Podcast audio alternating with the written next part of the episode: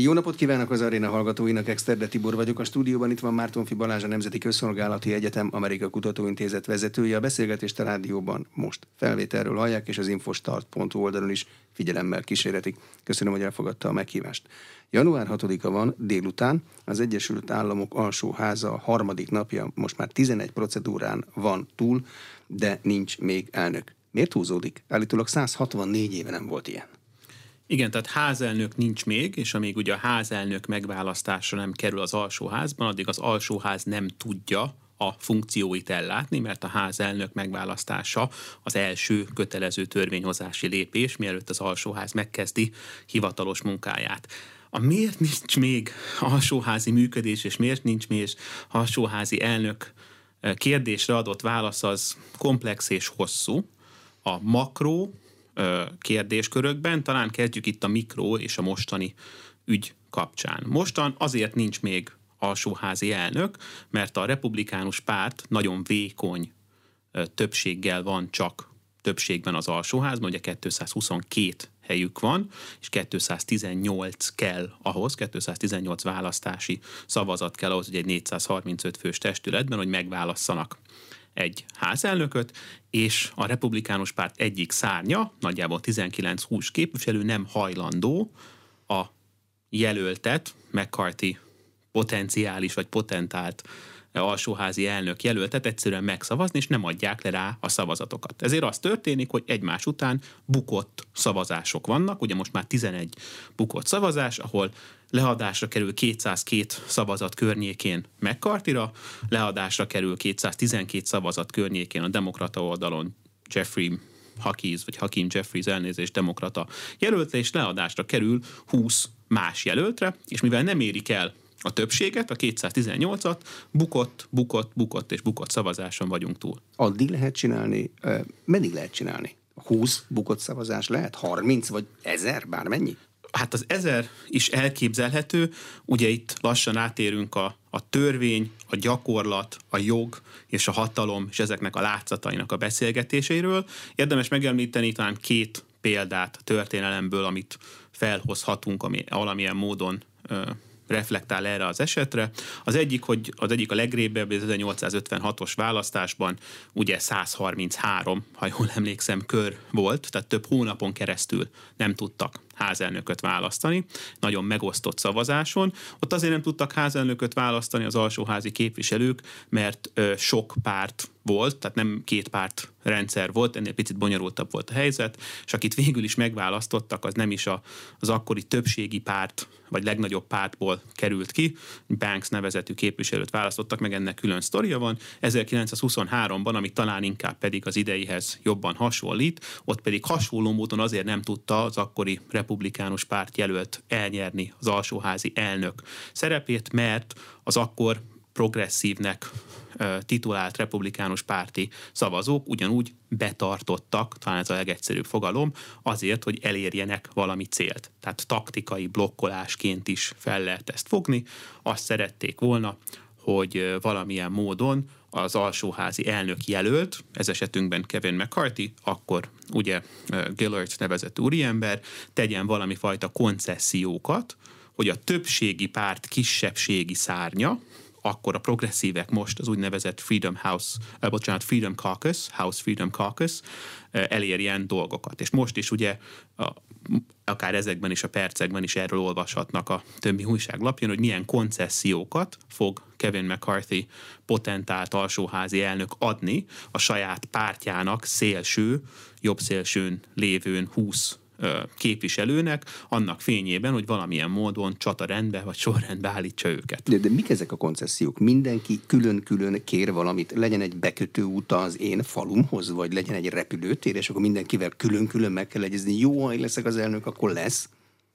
Hogy igen, hát megpróbálok nem túlontúl mélységes részleteibe menni a kongresszus működésének és a kongresszus szabályainak, de alapvetően a kongresszustról mindenképp érdemes elmondani, hogy két különböző identitást él meg.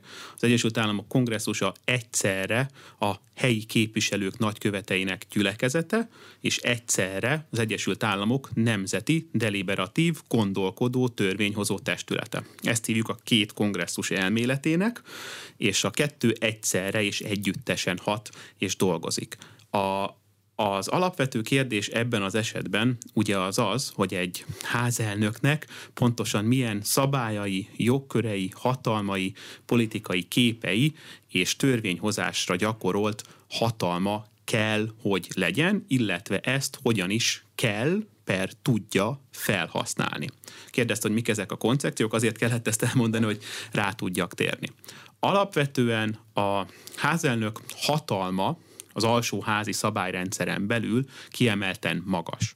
Tehát itt Budapestről nézve a házelnök pozícióját úgy kell értékelni, mint egy nem pusztán egy primus inter pares, tehát egy a képviselők közül, hanem egy nagyon komoly hatalommal bíró személy, aki el tudja dönteni, hogy melyik törvényjavaslatok kerülnek egyáltalán ki a bizottságok vitáiból, mikor tűzi őket szavazási rendre, ezáltal komolyan tudja befolyásolni, hogy melyik törvényjavaslat kerül egyáltalán szavazásra. Csak arról szavazunk, ami napirenden van. Ezt azért könnyű megérteni. Ami nem kerül napirendre se, abból semmi nem lesz biztosan.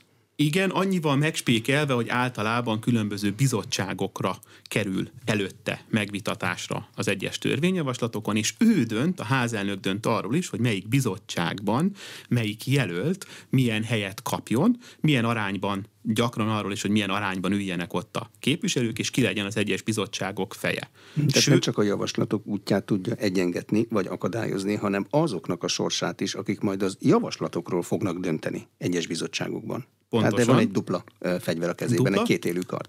És van még ezen kívül több más fegyver is a kezében, de alapvetően ez a két fő jelölési per limitációs hatalma. A másik hatalma, amit még fontos megemlíteni, ez a különböző úgynevezett törvénykiegészítés vagy törvénymódosítási javaslatok napirendevételének lehetőség, illetve ennek kizárása. Tehát azt tudja mondani, hogy hiába van például egy a Freedom Caucushez tartozó javaslat egy törvénymódosításról, egyszerűen napirendre se veszi, hogy azt a törvénymódosítást a már napirendre vett törvényjavaslat kiegészítéseként megvitassák.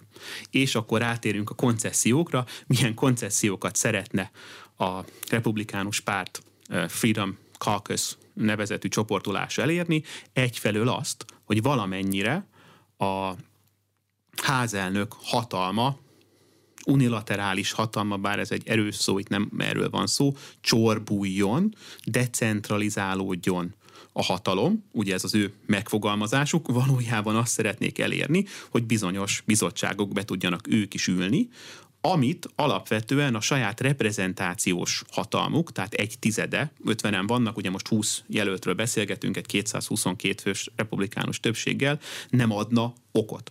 Küzdenek az ő általuk úgynevezett establishment republikánus gondolkodás ellen, ami alapvetően a konformista, moderált, középrepublikánus, középjobbnak is megfogalmazható, de nincs igazán jó magyar szavunk erre az establishment vonalra. Ez ellen küzdenek, mert az ő politikai választó táboruk is küzd ez ellen. Ugye ezeket a szavakat tűzik maguk elé, hogy a legtöbb ilyen republikánus az csak névben republikánus, az establishment Republican csak rhino, Republican in name only, alapvetően egy már korumpált amerikai rendszer, a demokraták által korumpált amerikai rendszer ellen vagy hatékonytalan módon küzdenek, vagy már részese is, és ez ellen ki kell törni, és szeretnének úgy kitörni, és úgy gondolják, hogy ezzel a blokkolási, taktikai blokkolási folyamattal el tudnak bizonyos koncessziókat érni. A legérdekesebb, hogy ez nem új, tehát ezt tudtuk november 22-e után nagyjából, amikor ugye kialakultak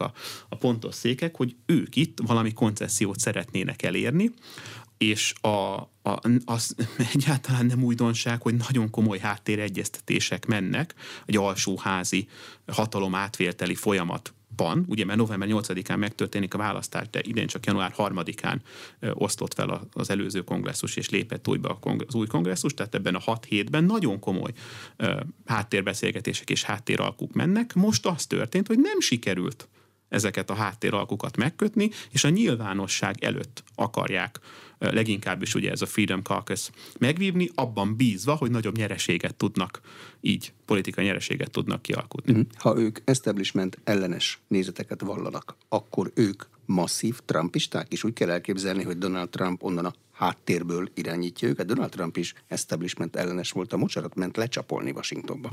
És most Donald Trump azt mondta, hogy tessék szépen minden nem McCarthy szavazónak McCarthyra szavaznia. De mi? És akkor itt jövünk be a makróbb folyamatok kérdéskörébe. Alapvetően a republikánus pártot megosztja Donald Trump. Ugye ez nem újdonság. Alapvetően a következő 2 éves alsóházi kontrolljuk felhasználásában makró szinten egyetértés van, hogy mit kell csinálni. A republikánusoknak megakadályozni a Biden adminisztráció további túlkapásait, és megakadályozni a demokrata szenátus nagyobb kormányzati hitelfelvételét, nagyobb kormányzati szerepvállalását, ugye más módot nem nagyon tudnak megakadályozni. Hogy ezt hogyan kellene elérni, itt nincs egyetértés. A úgynevezett establishment republikánusok azt gondolják, és majd külön kitérek esetleg egy következő kérdésében az elmélet, a gyakorlat és az elmélet gyakorlati hasznosulása közötti különbségekre, de alapvetően ezek a republikánusok azt gondolják, hogy a már kialakított amerikai politikai küzdőtéren belül, azokon a szabályrendszereken belül kell küzdeni. Tehát meg kell szavazni az új házelnököt, és neki kell esni szépen a szokásos amerikai politikai agendának, jól fogunk tudni mi ott blokkolni, illetve azt a pár dolgot, amit mi szeretnénk átnyomni a következő 2 évben. Ebben rendszerkonformok, tehát nem tagadják a rendszert. Ezek talán végletes szavak, hogy rendszerkonformok. Én azt mondanám, hogy most, visszatérve az előző felosztásomra, az elmélet gyakorlati hasznosulásaként úgy gondolják, hogy ez az érdekük. A másik szárny, és akkor hívjuk őket a a House Freedom Caucusnek, ugye sajnos folyamatosan beleesek egy név identitás transferálásba, de alapvetően ugye erről a csoportolásról beszélünk, pedig úgy gondolják, hogy az egész rendszer annyira pontosabban azt mondják, hogy az egész rendszer annyira korumpálódott, hogy nem szabad ezek szerint a játékszabályok szerint játszani, itt már pedig ki kell állni az olyan igazságok mögé, vagy mögött, vagy elé, amiket Donald Trump is képviselt, mégpedig azok, hogy egyes dolgok korruptak, és ezeket nem lehet, egy korrupt rendszert nem lehet a rendszer szabályain belül leváltani, hanem másképp kell ezzel ellen politizálni. De makrószinten... Ide értjük a választást is? A legutóbbi elnökválasztás. Tehát ők a New York Times összeállítása szerint a 20-ból nagyjából a fele, a pontos számokra nem emlékszem, választás tagadó. Ugye megint ez egy nagyon egyszerű képlet, amivel leírjuk, de már voltak olyan kinyilvánulásai. Azt a választást, ahol nem Donald Trump lett az elnök? Nem. Vannak ilyenek is, vannak olyanok, akik is azt mondják, hogy a választás ugye legális volt, de nem volt legitim, és vannak, akik azt mondják, hogy morális győzelmet aratott, vannak, akik azt mondják, hogy úgy aratott győzelmet, hogyha fair kondíciók lettek volna, tehát vannak, akik nüanszoltabban fogalmazzák. Meg nagyjából a fele mondható valamilyen módon 20-20-as választási csalás pártinak, vagy választás eredmény tagadónak, ugye ezekkel akarjuk illetni. Mit érhetnek el? Már most is elérték azt, hogy koncesziókat fognak kapni, ugye Kevin McCarthy már felajánlott nekik koncesziókat, az egyik koncesszió, ami vélhetően ki fog ebből jönni, és akkor inkább most megállnék, és azt mondanám, hogy nem tudom, nem tudjuk, és bárki, aki azt mondja, hogy tudja, az... Nem most tárgyalnak róla éppen. Igen, az okosabb nálam ilyen esetben, de én azt mondanám, hogy legvélhetőbben, hogyha ez egy hasonló választási logika alapján működik, mint az 1923-as, nem tudtak megállapodni, koncesziókat kellett a legerősebb jelöltnek feladnia azért, hogy ő legyen újra választva, úgy legyen megválasztva házelnökként, és majd kitérek, hogy miért hasonló 1923-ashoz, akkor vélhetően koncesziókat fognak kapni, és az alapvető szám szerinti nekik járó hatalmat, felülértékelt pozíciókat fognak kapni, tehát rá fognak kerülni a rules, tehát a szabályalkotó bizottságra, ahova véletlenül különben nem kaptak volna helyet, be fognak kerülni egyes más olyan fontos bizottságokba, appropriations, foreign affairs, más szakterületek, most itt igazából mindegy, ahova különben nem lett volna nekik pozíció, illetve szimbolikus győzelmeket is fognak aratni, vélhetően a házelnök, házelnök jelölt McCarthy be fogja azt a szabályt vezetni, hogy az ő házelnök ki alkalmassági vizsgálatának lehetőségének felvetését nem nagyon sok képviselőnek kell kezdeményeznie, hanem akár már csak egy képviselő is kezdeményezheti. Azért van itt rókafogta csuka helyzetbe McCarthy házelnök jelölt, hívjuk talán ezzel a szóval, mert ez a 20 fős, 19 fős nyílt establishment ellenes, részlegesen trumpista megválasztott képviselők vélhetően nagyon gyakran össze fognak vele akadni a következő 2 évben. Ebben egyszer a 118. sikert értek el, miért ne akarnák ezt a sikert még egyszer? Pontosan.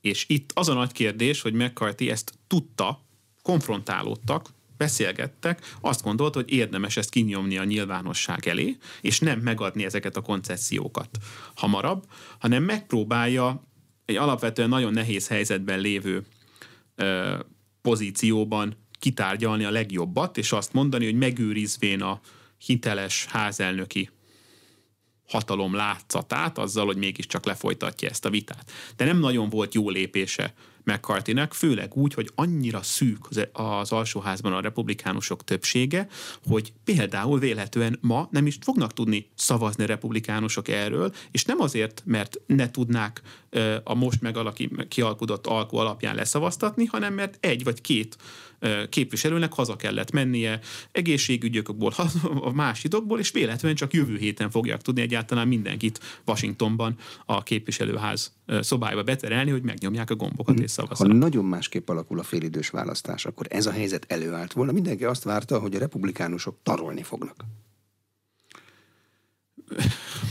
Nagyon jó kérdés. Erre azt tudom mondani, bár ez egy feltételezés, hogyha nagyon másképp alakul, és azt mondja, hogy mondjuk 300 helyük van a republikánusoknak az alsóházban, 435 testületből, csak 218 szavazat kell ahhoz, hogy megszavazzák a házelnököt, és jelenleg bár nem nyilvános, de a legjobb becslések szerint 50 tagja van ennek a szélső jobb vagy Freedom Caucusnak nevezett csoportosulásnak, akkor véletlenül nincs ilyen, mert az 50 nem tudja a 218-at blokkolni, a 300-ból. Nem jön ki a matek. Igen. Adódott nekik egy olyan helyzet, hogy égető szükség van rájuk, mert nélkülük nem megy semmi, és ez egy jó alkalom arra, hogy előálljanak. Illetve, amit még fontos megemlíteni, és amiben ez tényleg hasonlít az USZKA 100 évvel ezelőtti történethez, hogy ott is egy negatív elvárások reakcióból lévő helyzetbe kerültek bele. Mit értek ez alatt? Kifejtem. Ugye azt várták a republikánusok, hogy majd visszaszerzik a szenátust, és majd az alsóházatban is sokkal nagyobb számbéli fölényük lesz. És ez nem valósult meg, ezért a vezetőséggel, ugye McCarthy eddig minority leader, tehát kisebbségi vezetői pozíciójából most ugye átalakult többségi vezetővé, és ebből szeretne fellépni házelnöknek. Ezért a belé fektetett bizalom egyfelől az ő hatékonyságának látszata csökken. És ezért is úgy gondolják, hogy ez felbátorítja ezt a csoportosulást, hogy ők akkor biztos nagyobb koncessziókat tudnak elérni most. Nem értem teljesen, miért mondja Donald Trump azt, hogy most már tessenek megegyezni, és a győzelmünkből ne csináljanak egy ilyen szégyenteljes dolgot, valami ilyesmit mondott. Miért érdekel ez neki? Ezt meg kell kérdezni Donald Trump volt elnök urat, hogy miért mondja ezt. Nem vagyok benne biztos, hogy Donald Trumpot, sőt, inkább úgy fogalmaznék, hogy nem feltételezem, hogy Donald Trumpot az alsóház archaikus törvényhozási szabályának minden betűje érdekli. Tehát például nem tudom, hogy mennyire érdekli, hogy akár külső jelöltet is meg lehetne szavazni házelnöknek. Semmi nem írja elő az Egyesült Államok bármelyik törvényében, hogy a házelnöknek egyáltalán alsóházi képviselőnek kell lennie.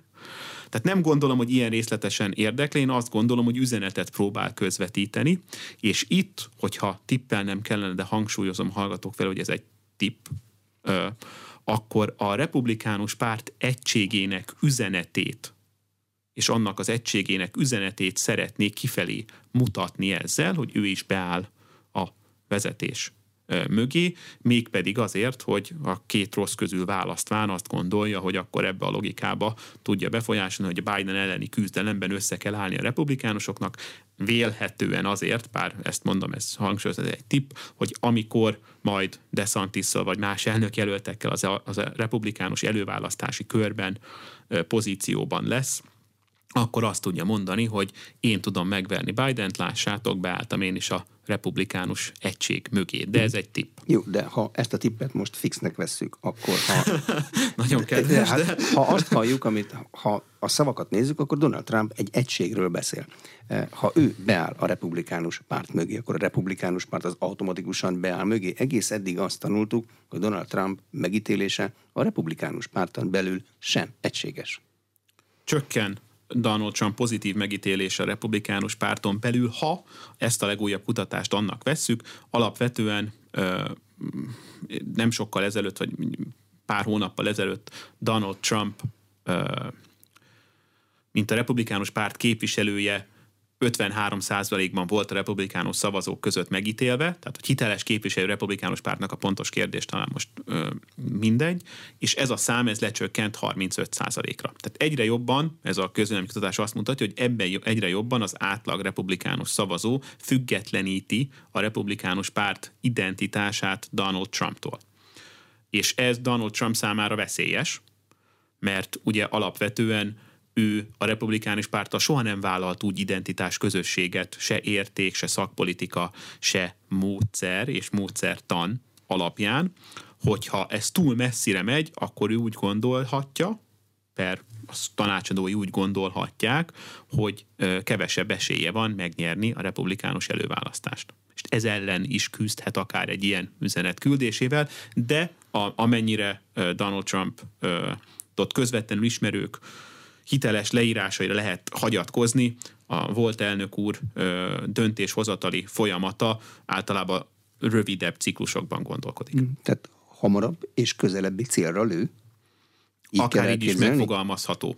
Igen, de nem mondom, ez egy pont legtöbb amerikai elnök esetében azt lehetne mondani, hogy a tanácsadói szakpolitikai javaslatai alapján valami fajta belpolitikai célt közvetlenül szolgáló jól kigondolt, racionális tett volt. Donald Trumpra a legtöbb hiteles leírásból egy sokkal ösztönösebb politikai identitás jellemezhető. Impulzívabb személyiség, és ezzel nyert egy elnökválasztást. Ösztönös. Az impulzív, az más szó. Bízik jobban az ösztöneiben. És eddig ugye egyszer bejött, egyszer nem. Egyszer nem. Igen. Az mostanra kiderült, hogy a félidős választás eredményei miért így alakultak. Voltak ilyen elméletek, hogy gyenge jelölteket állítottak, elmaradtak az előválasztások, hogy Donald Trump nem tolta meg kellőképpen a saját jelöltjeit. Mi igazolódott be ebből? Hát ezt még valószínűleg 2 éven keresztül elemezni fogjuk. Én azt tudom mondani, hogy a republikánusoknak nem sikerült eléggé Biden elnökről szólítatni ezt az előválasztást, mert ugye Biden elnök megítélése az egyik legalacsonyabb az Egyesült Államok elnökei között, nagyon sokan nem támogatják, és nagyon alacsonyak a támogatói, tehát nagyon alacsonyak a mérhető számai. A republikánusok megpróbálták erről szólítatni az előválasztást, vagy ezt a félidős választást, de nem sikerült. Ez vélik beigazódni, mert utána, amikor megkérdezték a szavazókat, hogy mik voltak a legfontosabb pontok, ami alapján szavaztak, ez nem volt kellően magas, illetve nem sikerült a gazdasági és a romló gazdasági helyzetet kellően a Biden adminisztráció kudarcaként beállítani, mert a demokrata párt kampánystratégiái úgy néz ki, sikeresen különválasztatták a romló gazdasági helyzetet a Biden adminisztráció lépéseitől, és inkább tudták a külső tényezőkre fogni. Háború, hasonlók ilyenekről. Ez az egyik. A másik, hogy itt már nehéz részletes magyarázatokba bocsátkozni, hogy mennyire a Trump által támogatott jelöltek hogyan és mennyire kérték Trump túltolását, vagy nem tudom pontosan milyen szót használt. Egyszerűen nem állt kellőképpen mögéjük, például pénzt nem adott nekik eleget. Igen, ezek már olyan részletkérdések, amikre nem igazából jóval, tehát egyes konkrét versenyekben lehetne megmondani, hogy pontosan mi történt. A másik fontos történet, hogy amit a republikánusok meg zászlójukra tűztek, hogy a bűnözés elterjedése és a jogrend lebondását pedig nem tudták kellően erősen üzenetükké tenni a választások, a félidős választások folyamán, mert még mindenki fejében nagyon élt a nagyon komoly demokrata párti mobilizációs hatással járó abortusz kérdéskör, és akkor ezt most csak így ilyen vázlatokban mondom. Miért nincs úgynevezett pártfegyelem az amerikai politikában? Miért gyenge a pártfegyelem az amerikai politikában? Valamekkora pártfegyelem van. Jó, de 3 nap és 11 szavazás után az ember azt gondolna, hogy az a valamekkora pártfegyelem az nem létezik, mert ilyet elképzelni máshol nehéz. Viszont mégse szavazott egyik republikánus se a demokratára. Igen, tehát mégiscsak van valamekkora pártfegyelem, mert simán tehette volna akár 10 republikánus képviselő, hogy rászavaz a demokrata jelöltre, akiket az összes demokrata támogat, megköti a saját egyéni díjait, és innentől demokrata házelnök lenne. Mert ugye nem írja elő semmi, hogy republikánus házelnöknek kell lennie, csak aki a legtöbb szavazatot kapja. Tehát valamekkora pártfegyelem van, de fontos kiemelni, hogy jóval kisebb, mint amit itt Közép-Európában megfigyelhetünk. A pártfegyelem hiánya, vagy nagyon gyenge hatása, talán inkább így fogalmaznék, az alapvetően az Egyesült Államok individualista hagyományaiból is fakad, az egyes képviselők, ugye az ő kis constituency választókerületük képviseletét kell ellássák, ugye ez a nagyon fontos, amit visszautaltam a két kongresszus elméletére, ők ugye a saját kis választókerületek nagykövetei, és azt kell képviseljék. Az egyik logika alapvetően, a másik pedig az, hogy a pénzügyi támogatása a pártoknak, a rengeteg pártfinanszírozási törvények miatt az elmúlt 60 évben lecsökkent. És nem közvetlenül vannak a pártok támogatva, hanem úgynevezett Political Action Committee, ezek a PAC-ek, vagy szuper PAC-eknek nevezett csoportosulások, jogi és pénzügyi csoportosulások támogatják a képviselőket egyes érték per érdek alapú ügyek kapcsán. Bocsánat, az érték per érdek az azt jelenti, hogy itt van a dollár, ezt kell hoznod cserébe a törvényhozásba? Nem, ilyet nincs természetesen. Az ezt kell hoznod, az egy nagyon erős fogalom, ezt tiltja az amerikai törvény is. Hogy képviselt az individualista demokráciát, a kis törvényhozást, a tagállami hatalom erősítését Washingtonnal szemben, ezek olyan értékek, ami mögé, elé, attól függ ki, hogy szereti nézni, egy potentált republikánus alsóházi jelölt egyes körzetekben be tud állni, és ilyen érték, és akkor érték per érdekként szeretem megfogalmazni, sőt, én valójában érdek per értékként szeretem megfogalmazni, ezt tudja egy PAC támogatni, ugye ez a pénzügyi csoportosulás, aki pedig arra kapott pénzt, hogy ezeket az értékeket promótálja a kongresszusban. Tehát ez ennél picit komplexebb, mint ahogy ön ezt most felvázolta. Hol van a pénz eredete? Az valami, annak valahol meg kell születnie. Ki és hogyan juttatja el a képviselőhöz? Hát ez a kampányfinanszírozási monolit, leviatán részletkérdése, hogy pontosan honnan, hova jut el, de alapvetően ugye az adófizetőtől, az egyes nagy donoroktól, egyes cégektől és egyes más intézményektől kerül közvetve, általában közvetve, valahogy vagy magához a képviselőhöz, vagy a képviselőt támogató forrásokat egyes célokra biztosító intézményekhez, entitásokhoz. De hogyan képződik meg az érdek? Ugye vannak mikroadományozók, adnak $5, $10, $100, meg ott van mondjuk egy hatalmas nagy ketchup gyár, aki megad 1 milliót. Akkor az ő érdeke, meg a mikroadományozók érdeke az egy-egy. Szóval ezt hogy kell elképzelni az amerikai politikában? Vagy azért neki hamarabban bejárása a jelölthöz? Bejárás, igen. Tehát ugye leegyszerűsítve azt tudjuk mondani, hogy általánosságban azt feltételezhetnénk, minden nagyobb az adományozó, annál könnyebben kap access-t, bejárást a képviselőhöz, ami természetesen valahol igaz, ha szüksége van bejárásra, de nagy esetekben nincs szüksége bejárásra, mert egy nagyon leegyszerűsített, pusztán hatalmi logika alapon gondolkodó ugye elmélet-gyakorlat, elmélet-gyakorlati megvalósulásából a középsőt néző, pedig a valóság az a háromnak az összessége, így nézve, hogy azt mondja, hogy semmi a gazdasági hatalom, politikai hatalommá alakult. Mondhatná egy funkcionalista megközelítésben az Egyesült Államok kongresszusáról valaki, de érdemes, hogy van két másik valóságszegmens is, amiben belekapcsolódik. Tehát itt azt mondhatnánk, hogy a ketchup gyár azt szeretné, hogy ő Alabama 4. választókerületében tudjon új gyárat létrehozni, ezért támogat egy olyan pekket, illetve kereszttámogat, most részleteiben támogat egy olyan entitást, aki majd támogatja az azért a célért küzdő republikánus jelölt kampányát különböző közvetett módokon. És ezért cserébe, de nem kap cserébe direktbe semmit, csak egy jelöltet, aki valamennyire független, és ez a jelölt ez megjegyzi, hogy kik voltak a támogatói, ugyanakkor ő már elindul a következő kampányra való rákészülés, a jövőbeli támogatói kéréseit is beárazza, és a támogatók kéréseit, a kéréseit per értékközösség, per érdekegyesség, és ez fontos, ezek a perjelek, képviseli, a kampányát képviseli emellett a saját párt identitását, a saját politikai jövőjének beárazását, tehát hogy szeretne ő később máshova menni, a bizottság érdekeit, a jövőbeni bizottsági szerepének érdekeit, és valahol az alsóház kontra felsőház érdekeit, és valahol a kongresszus kontra törvényhozás és a bíróságok érdekeit. Tehát ennyi hatalmi vetületet, és még politikatudósok meg szokták jegyezni, hogy még a saját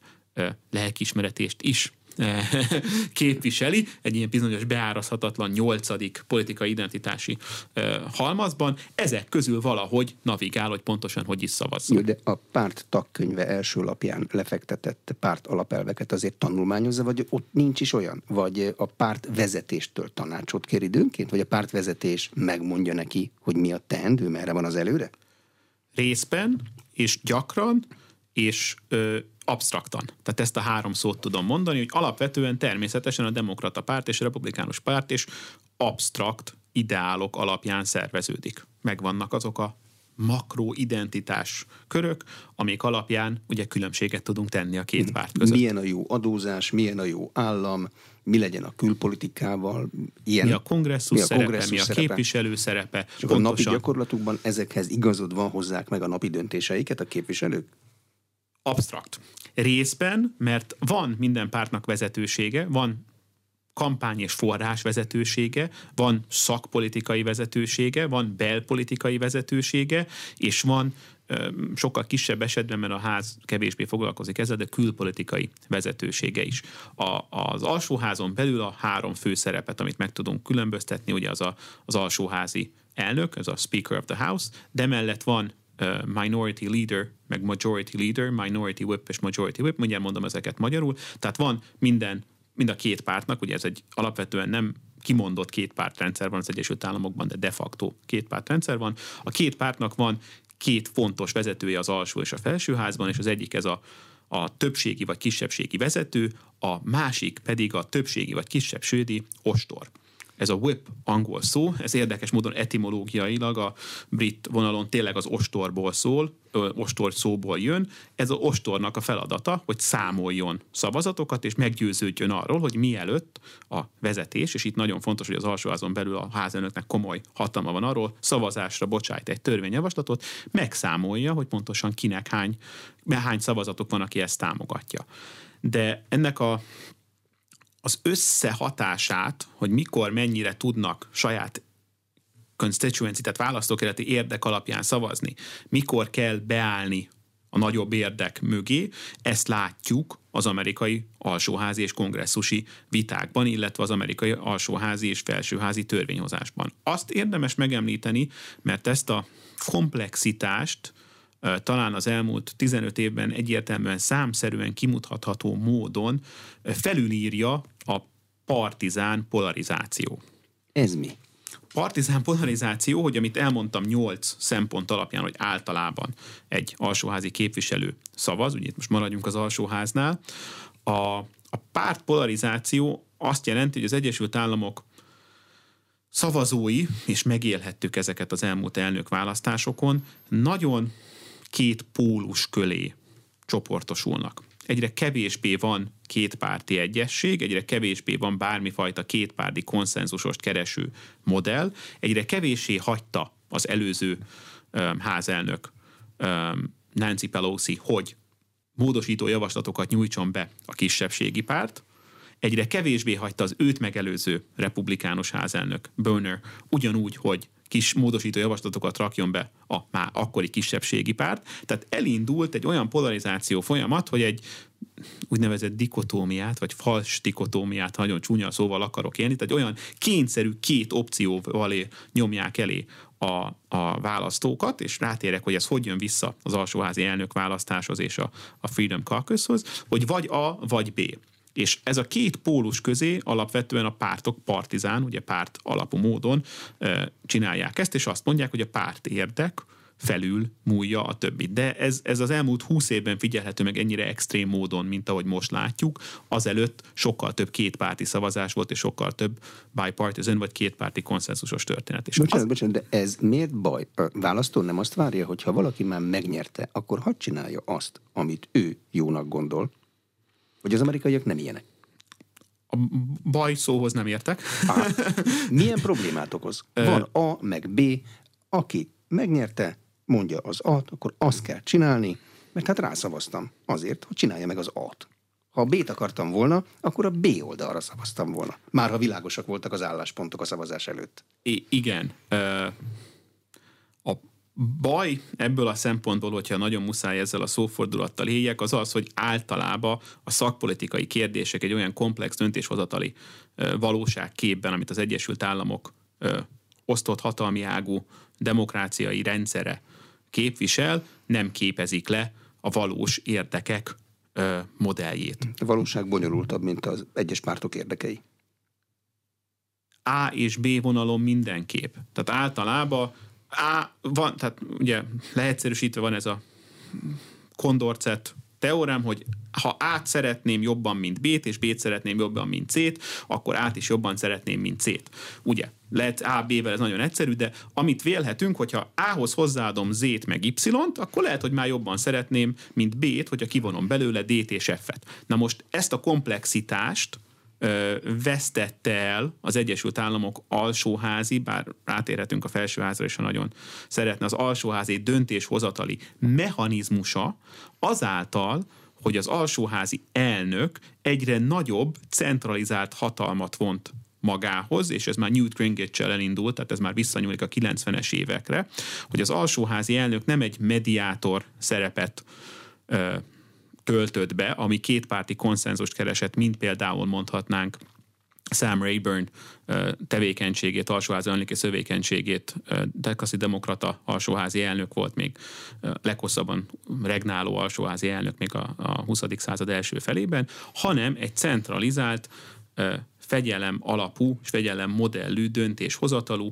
alapvetően kiegészítő javaslatokat nem támogató rendszer felé tolta el. És ennek mi köze van a mostanihoz? A mostani renegátok ezt akarják erősíteni, vagy ezt akarják gyengíteni? Pont azért, mert a két párt közötti polarizáció történt meg, és ennek a hatalmi ágai leképeződését éltük meg, ezért most az egypárton belüli polarizáció is felerősödik. És ugyanazt éljük meg, amit ugye megpróbálta a többségi párt a kisebbségi párttal szemben megcsinálni, most ugyanazt éljük meg egy párton belül, hogy a többség megpróbálta kizárni a kisebbséget, és a konszenzusos közös pont, ami nem az átlag, hanem a médián volt, a szabad ilyen számszerű modallal vonalni, és kirakta a nagyon távol álló álláspontokat, pontosabban nem kellően árazta be. Ezt most a nem kellően beárazott, vagy nem helyesen beárazott kisebbség a többségi párton belül, ez ugye a Freedom Caucus, azt mondja, hogy hát kérem szépen, itt engem ignoráltak, beálltam szépen mindig, csináltam, amit mondtok, de itt már annyira rossz a helyzet, hogy nem lehet ezzel a taktikával valós változást elérni az Egyesült Államokban, ki kell állni, és el kell mondani, hogy itt nagy problémák vannak. Mivel mulatja az idejét időközben Donald Trump? Izgatja-e az adóbevallásának nyilvánosságra hozása körüli, innen nézve elég felemásnak látszó történet? Izgatja. Nem kellene, hogy izgassa, és nem kellett volna, hogy izgassa, hogyha nem kerül ebből konkrétan politikai és média ciklusi ügy. Érdemes 2015-ig és 2016-ig visszamenni az adóbevallásai kérdésében, már most ugye a sorozat és a folyamat legvégéről beszélgetünk, de nagyon érdekes megvizsgálni, hogy honnan jött ez és miért fontos. Alapvetően az Egyesült Államok elnök jelöltei, és itt ugye az elmélet gyakorlati megvalósulásának összességéről beszélgetünk, mindig, amikor elindultak már elnök jelölti pozíciójukért, nyilvánosságra hozták az adóbevallásukat. Ez egy saját önlépés volt, nem kényszerítette őket semmilyen törvény. Ezt már 60 éve, nem tudom, 50 éve minden elnök jelölt szépen a transzparencia jegyében, ugye elmélet, szeretjük a transzparenciát Amerika, gyakorlat, szeretem azt mutatni, hogy transzparens vagyok, mert akkor jobban rám szavaznak, találkozott ezzel a felhasználással. Donald Trump szakított ezzel a hagyománnyal, és azt mondta, hogy ő ennél komplexebb a történet, de nem hozza nyilvánosságra az adóbevallásait. Miért szeretik az elnökök az adóbevallásaikat nyilvánosságra hozni? Ugye bemutatják, hogy ők is egyek a több közül. Becsületes vagyok. Igen, illetve megpróbálják kizárni a külső behatás látszatát. Tehát, ha nem kapott pénzt Ruandától, bocsánat, X országtól, akkor biztos, hogy az amerikai érdekeket képviselje, tehát kizárja azt a lehetőséget, hogy ilyet kapott. Donald Trump ugye azt mondta, hogy ő nem hozza nyilvánosságra, pontosabban nem ezt mondtam, azt mondta, hogy megvárja, hogy az amerikai NAV, az IRS, az amerikai adóbevallási ügynökség megvizsgálja az ő adóbevallásait, és utána fogja nyilvánosságra hozni. Mondta ezt 2015-ben, utána azt mondta, hogy nem fogja nyilvánosságra hozni. Szakított azzal a hagyománnyal, sok mindennel szakított Donald Trump, de azzal a hagyománnyal, hogy ezt mint egy norma, viselkedési normaként osztja elnökjelöltként, és ezt nyilvánosságra hozza. Na most ez nem tetszett sok embernek. Nem tetszett sok embernek elméleti szinten, nem tetszett sok embernek gyakorlati szinten, mert azt mondták, hogy hoppá, ha Donald Trump, leginkább is az ellenlábasainak nem tetszett, ha Donald Trump sikeres üzletemberként állítja be magát, de nem hajlandó ennek számszerűsített, törvény által rögzített adóbevallásait nyilvánosságra hozni, biztos el akarja bújtatni azt, hogy ő valójában nem sikeres üzletember.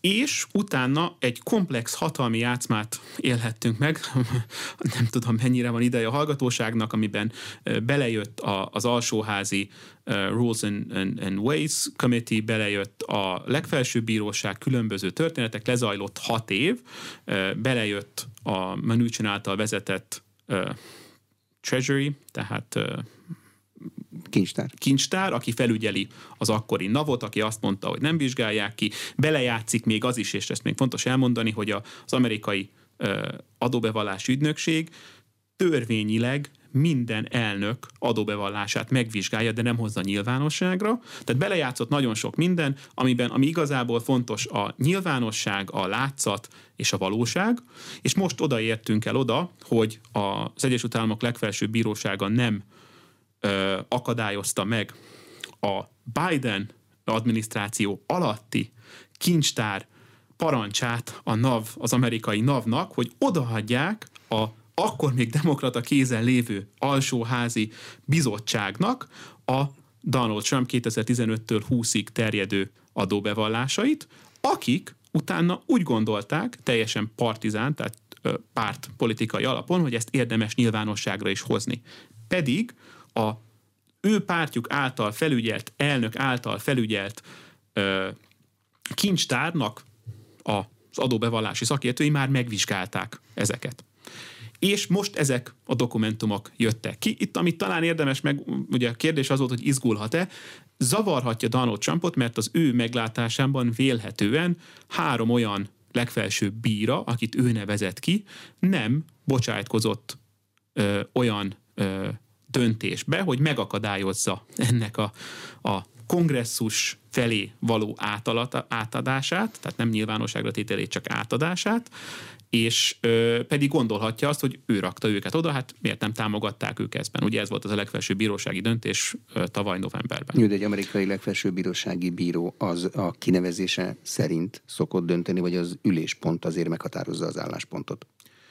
Az üléspont meghatározza az álláspontot, de az út a székig is. Talán így tudom megfogalmazni. Tehát természetesen különböző hatalmi ágakról beszélgetünk, de azért folyik vérre menő harc, hogy kik legyenek a legfelsőbb bírósági bírák, mert a hatalmi logika szerint az, hogy milyen módon jutott el egy cégig, az is számít. Nem annyira, mint az álláspontja természetesen.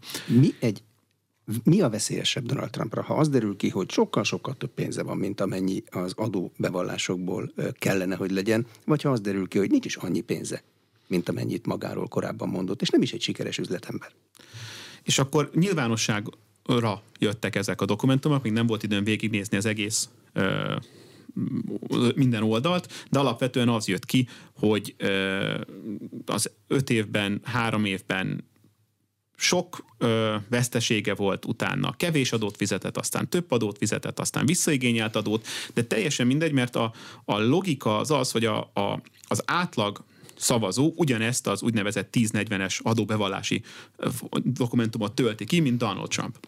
Az átlag szavazó alapvetően viszont, és ez egy fontos különbség, és mindjárt áttérünk, hogy itt a látszatnak és a látszat behárazásáról van valójában szó, mint a valóságról, a bérből él. Tehát ő neki nagyon egyszerű, minden évben, ha az adó bevallása, igen, annyi ment el adóra, minél több adót fizettem, véletlenül annál jobban kerestem. Ugye teljes logika. De egy üzletember, aki különböző amerikai jogi és adóügyi lehetőségekkel élve, rátérhetünk, hogy ez pontosan mit jelent, szürke zónában mozogva, illetve érték egyenlőségeket vonva, eladok egy épületet, amit leírok adóként, azt odaadom egy charitable jótékonysági szervezetnek, amiből, tehát XY módon teljesen másképp néz ki egy adóbevallás. Tehát alapvetően, de ez még nem törvénytelen, ez a szürke zóna.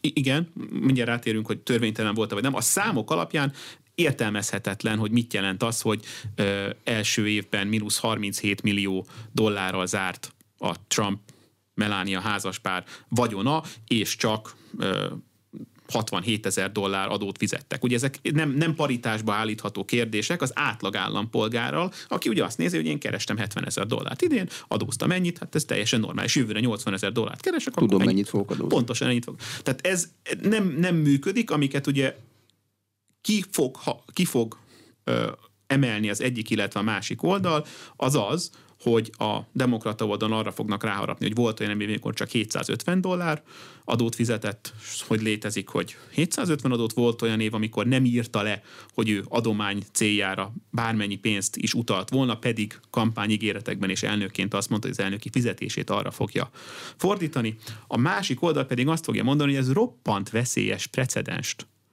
okoz. Nem az, hogy az amerikai adóbevallási ügynökség megvizsgálja egy elnök adónyilatkozatait, még csak talán nem is az, hogy ezt az adónyilatkozatot kritikus esetben ki tudja kérni a kongresszus, bár ugye az is már egy érdekes kérdés, mert más hatalmi ág, hanem hogy ezt pusztán pártpolitikai alapon nyilvánosságra hozza, amit ugye történt december 30-án, még az előző kongresszus alatt, hogy ezt nyilvánosságra hozták, ezt nyíltan pártpolitikai céljal. És ennek lesz vélhetően komoly következménye, vélhetően úgy, hogy ha sikerül elérni, akkor a Biden család, illetve Hunter Biden adónyilatkozatot is meg fogják küzdeni, és egy nagyon veszélyes alatt a politikusokra nézve veszélyes precedenst teremtő. Egészen az ukrajnai üzletekig. Igen. Véletlenül ennek ez lesz a következménye. Az elnöki felkészülésből 2 évvel a következő választások előtt látszik-e már valami? Vagy ezek a napi turbulenciák egyelőre mosnak el mindent?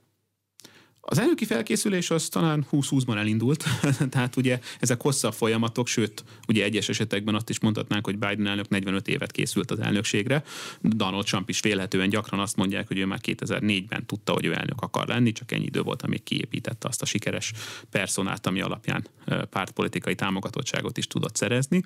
A mostani ciklusban azt érdemes elmondani, hogy gőzerővel folyik a készülés, illetve az Egyesült Államok politikai szinteréről azt fontos megemlíteni, hogy mindig zajlik egy kampány, ezért meg tudnak élni a kampánystábok is, és az elemzők is. Gőzerővel zajlik a készülés. Demokrata oldalon egy nagy kérdés van, hogy Biden elnök bejelenti-e, hogy indul, és indul is-e. Ugye most nem fogja megtagadni, hogy az indulás lehetőségét kizárja, nem fogja kizárni az indulás lehetőségét, mert amint egy regnáló elnök azt mondja, hogy ő nem indul, hatalmát veszti, hiszen nem kell vele a következő ciklusban számolni. Pártfegyelem, szakpolitikai fegyelem, szavazási fegyelem, függetlenségi növekedés, az első kettő csökkenése, majd harmadik növekedését figyeletné meg, tehát ezt nem fogja ideig bejelenteni. Ugyanakkor a 80 éves kora és a nagyon alacsony támogatottsága roppant problematikus, tehát a kihívók ott állnak és árgus szemekkel figyelik, hogy akkor mi lesz. Gavin Newsom kaliforniai kormányzót érdemes megemlíteni, aki komoly kihívója lehet, mert a Biden adminisztrációtól független hatalmi ágban sikerült sikeresen, kaliforniaik szerint és X-demokrata szerint sikeresen vezetnie egy államot. A demokrata párt dilemmája, hogyha nem indítják Bident újra, aki ugye koránál és támogatottságánál fogva azért problematikus jelölt lenne, akkor az a dilemmája, hogy egy Bidennel is még kevésbé támogatott és még kevésbé elfogadott alelnököt indítanak, Kamala Harris-t, aki ugye logikus dolog lenne, de mivel, hogy még kevésbé támogatott és Biden is még kevésbé szeretik, nehéz jelölt, vagy pedig az első fekete női alelnök jelölt fölött átugranak, és megpróbálnák más valaki felé menni. Nem jó az optikája annak sem. Egyiknek se jó az optikája, de szerencsére mindig van a menekülési útvonal, elmélet, transzparencia jó, gyakorlat, amikor nekem jó. Ha az elmélet gyakorlati hasznosítása, amikor jó nekem a transzparencia, akkor felhasználjuk, és lehet, hogy azt mondják, hogy nyílt küzdelem lesz, kérem szépen a demokrata párti előválasztáson, nyerjen a legjobb. És akkor Bernie Sanders is befigyelhet, illetve Pete Buttigieg, ugye a Indianapolis volt, úgy lehet, hogy jelenlegi elnézést is. Jó, és republikánusoknál Ron DeSantis, Donald Trump. Hát általában ezt a kettőt szoktuk említeni, mivel hogy akkora előnyük van a republikánus párt két szegmensén belül, ugye hívjuk a maga trumpista, meg az establishment vonalon, hogy nem nagyon elképzelhető, hogy bármelyik szeletet le tudja más uralni. Ugyanakkor meg kell említeni Amy Klobuchart, vagy Scott Perryt, vagy más lehetőségeket, de annyira ez a két jelölt dominálja a napi történetet, hogy ha csak nem valami harmadik konszenzusos jelölt elviszi a primet, annyiban nagyon nehéz a találgatásokba bocsátkozni, főleg a jövőt illetően, de vélhetően ez a kettőjük között fog eldőlni a csata, mert Ron DeSantis nagyon magabiztosan, ugye 20 ponttal verte ellenfelét Floridában, harmadik ciklusú sikeres kormányzópárti, illetve azt a cursus honorumot, amit ugye az amerikai politikai elit elképzel önmagára, hogy végig kell járnia egy elnök jelöltnek, ez ugye a hadsereg, egyetem, mind megvan neki, hibátlan, illetve még jó kormányzó is, és pont azokba az üzenetekbe tudott hitelesen és eredményesen beleszállni, ami nemzeti szinten is a demokrata párt komoly támogatósi bázisát élvezi, wokeness, nagy tech, covid kezelés, hogy transferábilisak az államon belül megszerzett sikerek, amiket ugye nagyon sikeresen kezelte a covid választás, sikeresen szállt szembe a Disneyvel és hasonlókkal, hogy átjönnek nemzeti szintre is ezek az üzenetek. Köszönöm szépen. Az elmúlt egy órában Mártonfi Balázs, a Nemzeti Közszolgálati Egyetem Amerika Kutatóintézet vezetője volt az aréna vendége. A műsor elkészítésében Módos Márton főszerkesztő vett részt, a beszélgetést a rádióban most felvételről hallották, és az infostart.hu oldalon is figyelemmel kísérletik. Ha érdekesnek találták, kérem iratkozzanak fel az Inforádió YouTube csatornájára. Köszönöm a figyelmet, Exterde Tibor vagyok.